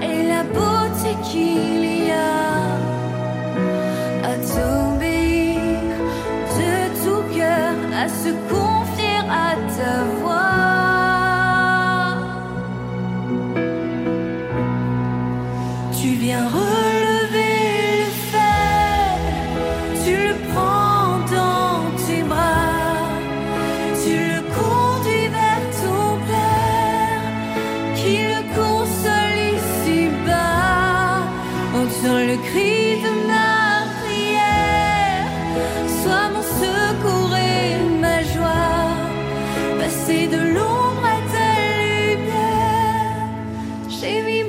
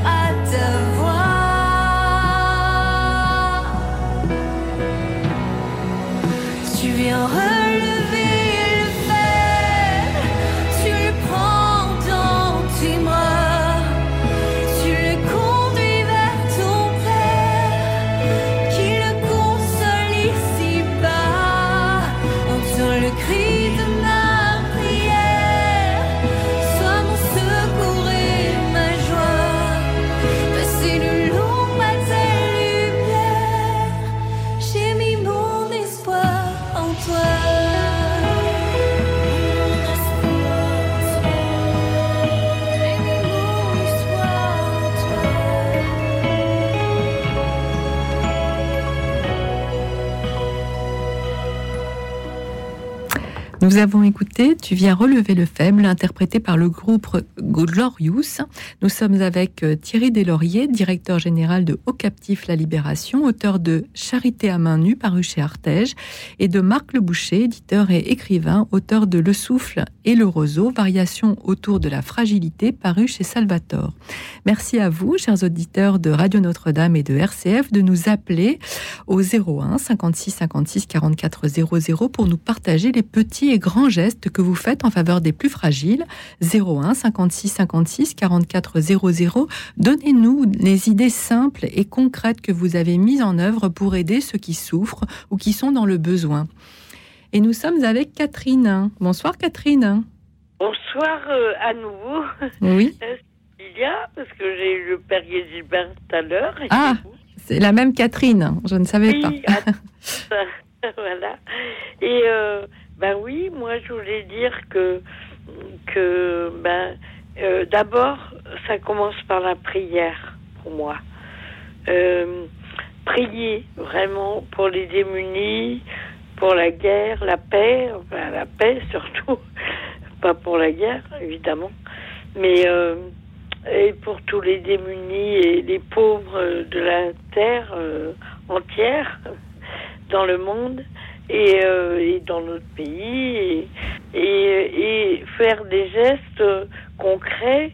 Oui, euh, euh, j'ai toujours aidé. euh, J'ai eu beaucoup de démarchage pendant des années où des jeunes qui passaient, qui n'avaient pas de travail, etc., et de, de logement, euh, passaient dans notre rue. euh, à- on est à 12 kilomètres de Toulouse, à la campagne.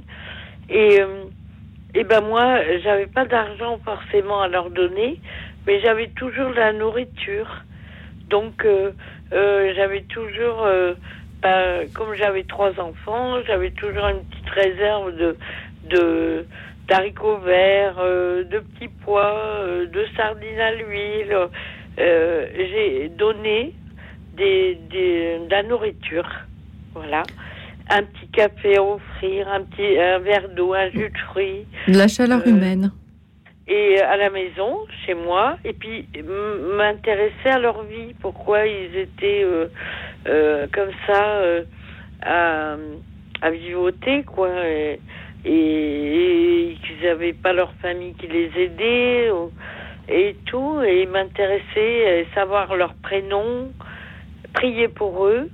J'aurais toujours dit, j'étais catholique, et j'allais prier pour eux. Alors, vous savez, c'est intéressant, Catherine, ce que vous dites, parce que ça, ça fait écho à, à une petite discussion qu'on a eue pendant la pause musicale avec euh, Thierry Deslauriers et, et Marc Le Boucher sur euh, euh, Au Captif la Libération. Ils ont mis en place, alors euh, là, je, je m'adresse à Thierry Deslauriers, un réseau de prières. Euh, Vous voulez nous en parler euh, Parce que ça fait vraiment écho à ce que vient de dire prier pour l'autre. C'est déjà un pas, c'est déjà une ouverture du cœur euh, vers, euh, euh, vers le plus fragile. Bah oui, c'est euh, une ouverture du cœur et puis ça Mm. peut nous ouvrir encore plus le cœur que de, de prier. Mm. En tout cas, moi, moi, il fut un temps où je savais pas très bien comment faire avec les gens que je rencontrais dans la rue et, et je, je priais pour eux. Mm. Et, et puis ça finit par me conduire au captif euh, depuis 13 ans. Donc euh, et, et du coup, euh, et alors du coup non, parce que ça existait avant que j'arrive. Depuis euh, 1995 à peu près, euh, on a un réseau prière pour soutenir notre action et pour demander euh, au bon Dieu de soutenir les gens qu'on rencontre et puis de nous soutenir nous dans notre action. Donc au- aujourd'hui, on a 150 priants euh, qui reçoivent tous les mois euh, un, un petit euh, livret avec euh, un édito de notre aumônier et puis euh, des, euh, euh, des, intentions de, prière du- d'une antenne. Donc, euh, par exemple, euh, je vais vous en lire quelques-unes là du, de, Nîmes, du groupe de Nîmes. Seigneur, nous te confions les larmes de Karim et Irénéus.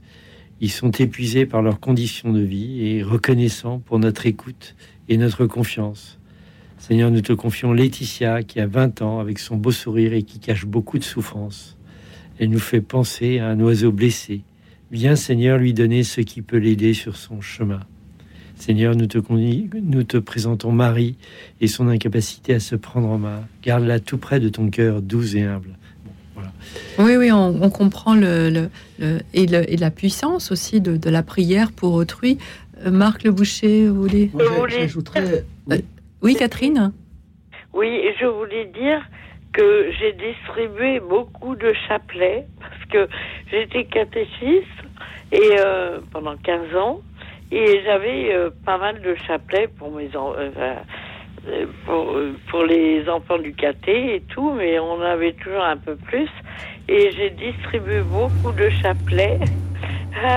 Et, et, certains sont revenus me dire merci, je leur avais donné un chapelet. J'ai dit, je vous confie à la Vierge Marie, au Seigneur, je prie pour vous. Vous êtes croyant ou pas croyant, euh, je ne sais pas, mais moi, je prie pour vous, je confie à la Sainte Vierge et que vous, sortiez de votre situation euh, difficile euh, et tout. Et certains sont revenus me dire, ben, euh, grâce à votre chapelet et votre prière, et eh ben, je me, voilà, maintenant je vais beaucoup mieux. J'ai trouvé un vrai travail et voilà quoi. et c'était merveilleux c'est merveilleux. On va, on va écouter Marc. Euh, bah oui, c'est merveilleux, la puissance de la prière, Marc Le Boucher. La prière, et aussi après, euh, bah, bien sûr, faire des dons. Moi, j'en fais pas mal. Secours catholique, au Resto du Cœur, au Secours populaire. Euh, tout ce qu'on peut faire, il faut le faire. Même si c'est à petite échelle, hein. hum. on fait comme on peut mais il faut le faire.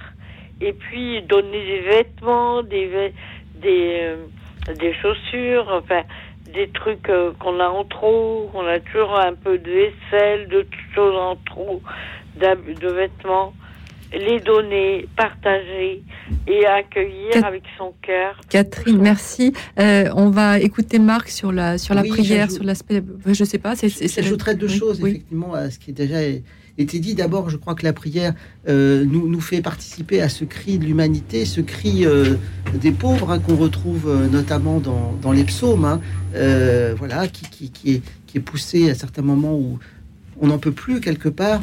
Et puis, je dirais qu'il faut aussi sans doute demander à Dieu la persévérance et la ténacité, parce que moi, je pense à telle ou telle situation d'un ami qui est, qui, est, étranger, qui est sans papier actuellement. Euh, bah, il faut du temps euh, pour les démarches, pour euh, envoyer des papiers, des choses qui n'arrivent pas, des blocages bureaucratiques. Je pense à telle famille rome bah, le temps qu'elle euh, elle a mis à pouvoir euh, trouver des petits boulots, s'insérer, euh, scolariser les enfants. Alors quand on sait aujourd'hui que quand on évacue un camp rome, eh bien tout le travail des, travailleurs sociaux est balayé en un, revers de main parce qu'il y a une expulsion manu militari, que des, enfants sont scolarisés ou pas scolarisés, par exemple. Je pense aussi à tout ce temps qu'il faut quand quelqu'un a une maladie psychiatrique, tout ce temps d'hôpital, de traitement, de découragement. Ben, la prière, c'est peut-être demander à l'esprit aussi la, la persévérance et la, la, la, patience dans la durée. Merci. Merci Catherine d'avoir appelé ce soir. Hein, de, euh, euh... Cécilia, je pourrais dire dans ma famille, j'ai trois enfants autistes. Enfin, un de mes petits enfants, un petit, un neveu et un arrière petit neveu, on va dire, autistes et c'est très difficile de. Et mon frère a une maladie de Charcot qui a été rejeté de tous ses amis dès qu'il a été très malade. Il avait beaucoup d'amis et tout le monde a tourné le dos. Euh, il est en, ben, en six ans de maladie de Charcot là, et euh, c'est extrêmement dur parce qu'il avait des amis qui ont tous euh, tourné le dos de, son, de leur amitié. Hein, des amis, soi-disant. Euh, puis euh, des cancers dans la famille. Là, vous, Catherine, vous, vous parlez de, vous touchez un point intéressant qui est la peur, en fait, je pense, euh, dont on n'a pas parlé ce soir, la, enfin un peu, mais la, peur de la fragilité de, de l'autre qui nous renvoie à notre propre fragilité. Peut-être, Marc, vous voulez réagir, euh, c'est tout à fait dans l'idée de votre livre, en fait, vous en parlez, de, de, de vos propres ténèbres qu'il faut savoir affronter de temps en temps aussi. C'est vrai, en effet, l'autre peut nous renvoyer à nos propres ténèbres ou, du moins notre propre précarité. Hein. c'est vrai qu'on. Mais je, pense à une chose très concrète, hein. toute bête. quand vous vous faites voler vos papiers d'identité, ou euh, que vous voulez les faire refaire à un moment donné. Euh, moi, je suis né à l'étranger, bon, au Maroc, euh, et, je sais que à certains moments, c'était compliqué de refaire faire ces. On était né à l'étranger, la, loi est ainsi faite.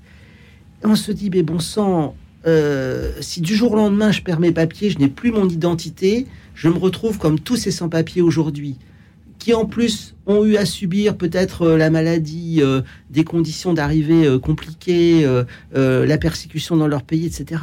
Comment, voilà, comment on peut se retrouver du jour au lendemain dans cette situation-là? Ça nous fait réfléchir sur nos propres certitudes et notre propre tentation de toute puissance. Merci beaucoup Catherine d'avoir appelé ce soir en tout cas. Et nous prenons en ligne Ahmed. Ahmed, vous êtes là? Ah, vous avez raccroché. Bon, eh bien, c'est pas grave. Euh, je reviens sur, euh, sur votre livre, Marc. Euh, vous nous rappelez à notre finitude et à l'importance de la confrontation donc avec notre fragilité.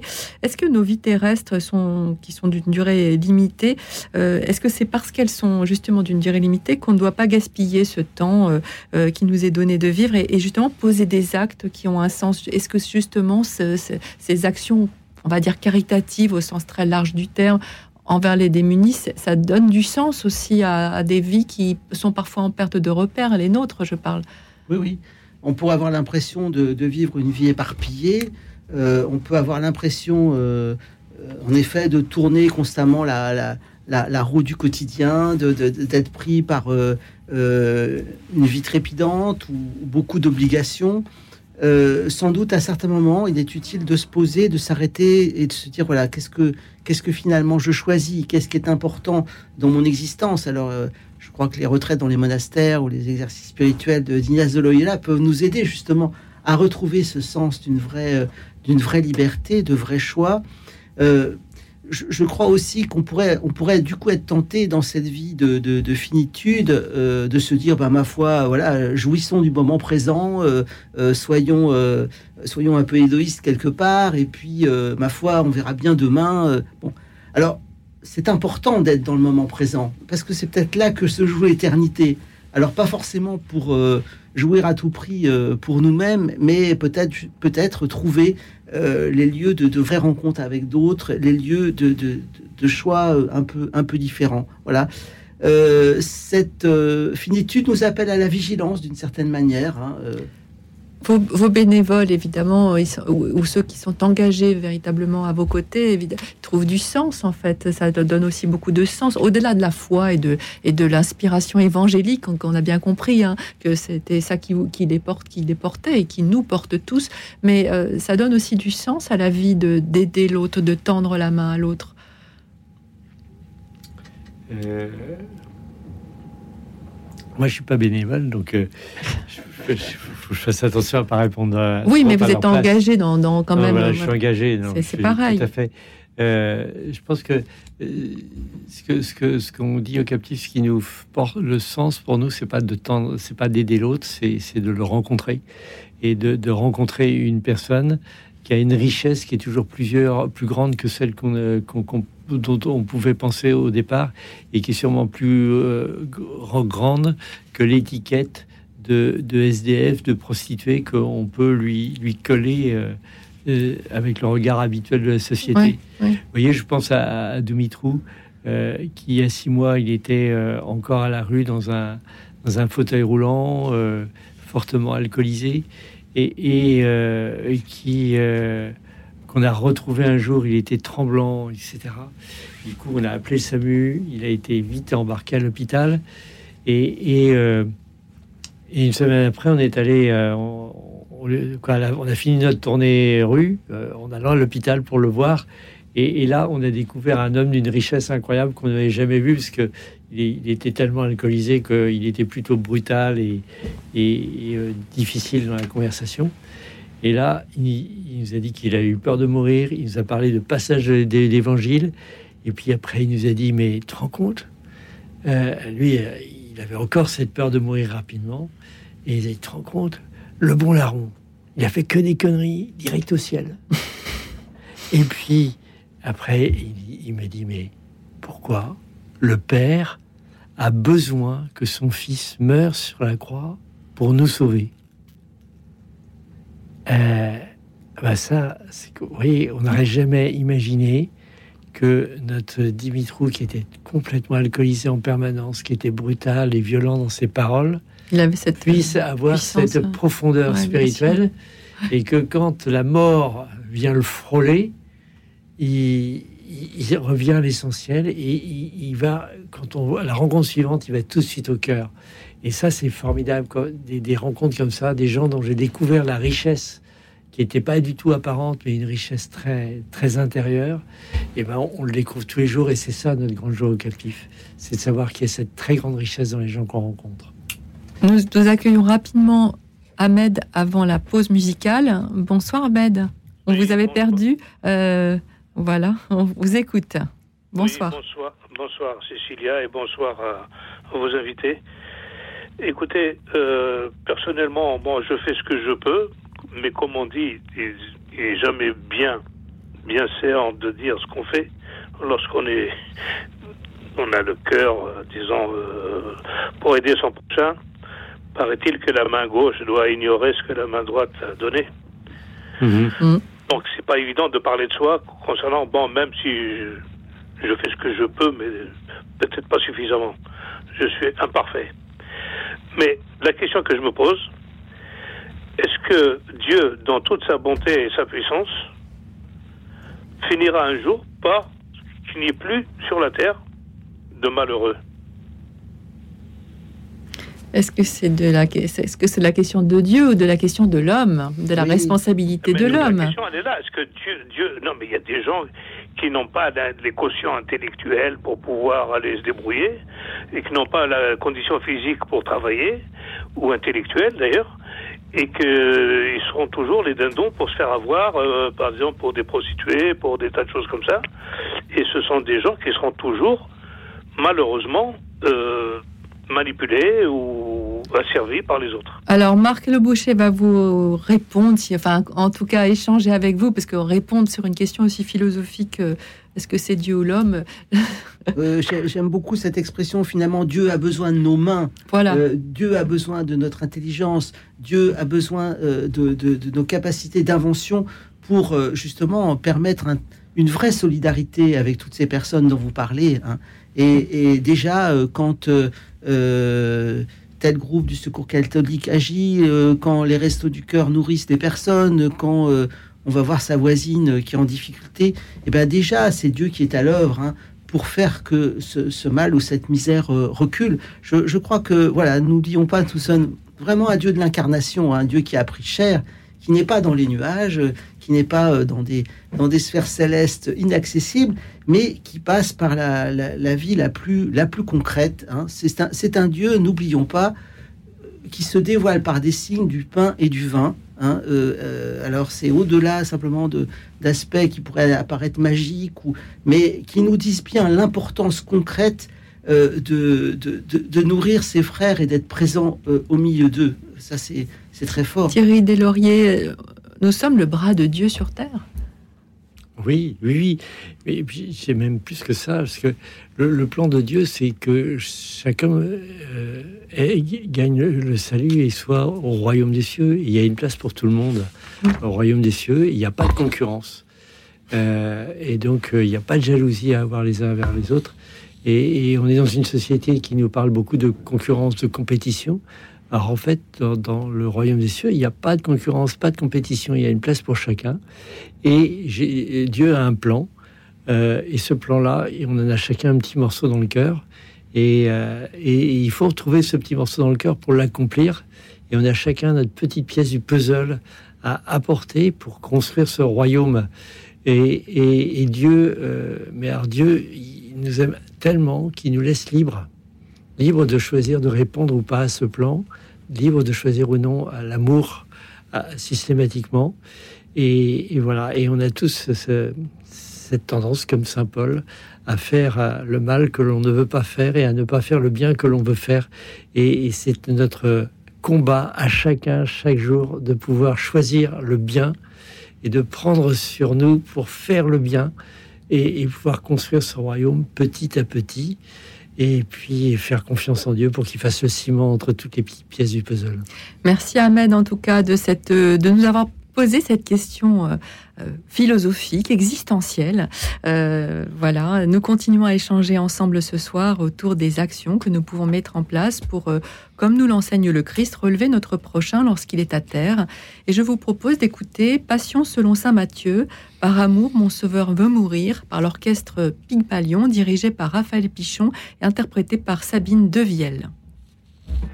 Écoute dans la nuit, une émission de Radio Notre-Dame en co-diffusion avec RCF.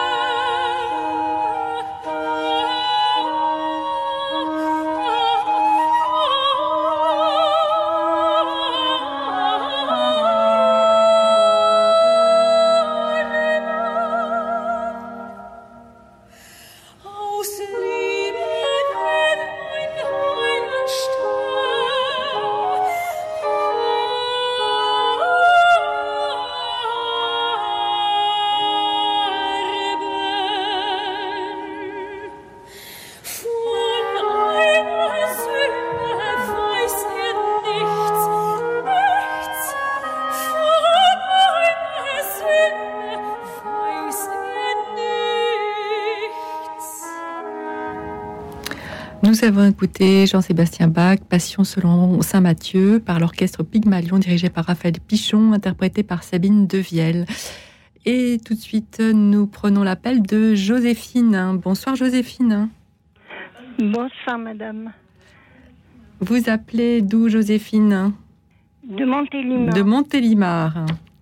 Alors, dites-nous ce que, ce que vous, quelles actions euh, faites-vous pour euh, aider les plus démunis eh, eh, bien, j'ai rencontré des, des gens qui étaient artisans. Oui. Et puis, euh, à ce moment-là, euh, il y a eu le Covid. Et puis, le, le, gouvernement avait interdit aux artisans de travailler pendant quelque temps. Oui. Alors, ils ne pouvaient plus payer son loyer. Et j'avais de l'argent de côté pour euh, faire des soins des soins de dents. Et puis, euh, bon, ben, comme il ne pouvait pas payer son loyer, je lui ai fait l'avance. Et vous l'avez aidé à... Une somme assez importante. D'accord. Vous l'avez dépanné, en fait. Oui. En plein, en plein Covid alors qu'il était dans le, dans le rouge. D'accord, d'accord. Alors, euh, bon, ben, euh, je pensais qu'il me les rendrait, et puis il me les a jamais rendus. Et puis alors, bon, la justice s'en est mêlée, et puis c'est moi qui suis euh, sous tutelle curatelle. Parce que elle a considéré que vous aviez donné sans sans... Voilà, et surtout que, que moi, j'ai jamais eu 50 centimes de découverte sur mes comptes. Oui, alors ça vous paraît injuste, évidemment. Ça me paraît très, très, très injuste. Thierry Deslauriers, c'est vrai que parfois, euh, parfois on veut aider. et euh, puis... Du coup, bon résultat, ben, je perdais mes cheveux. Il a fallu que je fasse un traitement. De tellement vous avez souffert de vous étiez blessé par cette euh, par par ce voilà. Et donc plus tard enfin il m'a fait disparaître comme il avait les clés de chez moi tous les justificatifs de cet argent que je lui avais prêté oui donc vous n'avez pas pu prouver que vous aviez dépanné cet homme avec euh, tout le bon cœur que vous y aviez mis. J'ai la possibilité, parce que comme je me rappelle de, de l'année que j'ai commencé à faire ce prêt, je peux avoir des justificatifs de la banque. D'accord. Alors, Joséphine, vous savez, votre témoignage, en fait, on va faire euh, euh, réagir nos invités. C'est vrai que parfois, on peut avoir le réflexe de cœur de donner, comme, euh, comme Joséphine a fait, soit de l'argent, soit, soit tout à l'heure un hébergement qui se termine pas bien. Et, oui, je, je, fais réagir nos invités, Joséphine, parce qu'on est en fin d'émission, on n'a plus beaucoup de temps. Donc, euh, je fais réagir nos invités je, sur euh, votre témoignage qui est très intéressant. Et quand ça se passe mal, quand on voilà, c'est parfois par, assez injuste ou ingrat. Qu'est-ce qu'il faut faire? Qu'est-ce Alors, il faut prier peut-être aussi pour, ah, ben, euh, Attendez, Joséphine, on fait parler nos invités. On fait parler nos invités suite à votre témoignage, Joséphine. Thierry Deslauriers. Oui, on peut toujours prier, ça, c'est, euh, ça, peut, ça fait jamais de mal. Euh, et, puis, quand il y a une injustice, il est juste de demander justice. Oui, mais c'est ce qu'a fait Joséphine. C'est ce que, mm. ce que fait, c'est ce qu'a fait Joséphine. Donc c'est important. Et puis, et puis quand on il y a un discernement euh, préalable aussi à faire en disant dans cette situation-là, qu'est-ce que je fais, qu'est-ce que je fais pas? C'est pas c'est pas forcément évident. Et, et puis euh, et puis après, ça dépend aussi chacun selon ses moyens parce que cet argent, est-ce que la personne que j'ai en face de moi, je peux avoir complètement confiance en elle, ou est-ce que je risque de perdre mon argent?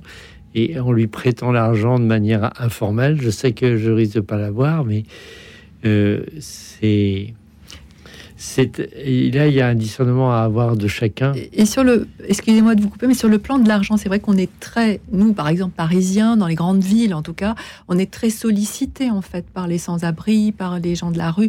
Euh, c'est vrai qu'on peut aussi avoir parfois le réflexe de se blinder parce qu'on ne peut pas donner à tout le monde. Euh, euh, comment, comment justement discerner? C'est pas facile du tout. On n'est pas forcément indifférent, mais on ne peut pas donner à tous ceux qui nous demandent parce que nous-mêmes euh, n'avons pas forcément l'argent pour. Alors comment faire euh, Un sourire, quand même parler aux gens? Bah, Toujours rentrer en relation avec les personnes. Un sourire, ça c'est hyper important. Euh, mais après, il faut faire aussi chacun en fonction de sa force. de, sa force en général, de sa force de l'instant.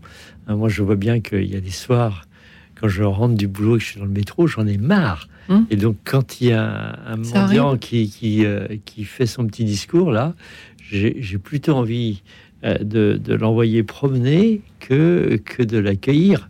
Euh, donc il euh, y, a, des soirs où la seule chose dont je suis capable, c'est de faire une petite prière dans mon cœur. Si je, si je suis plus en forme, je vais pouvoir le croiser du regard et éventuellement commencer une conversation avec lui.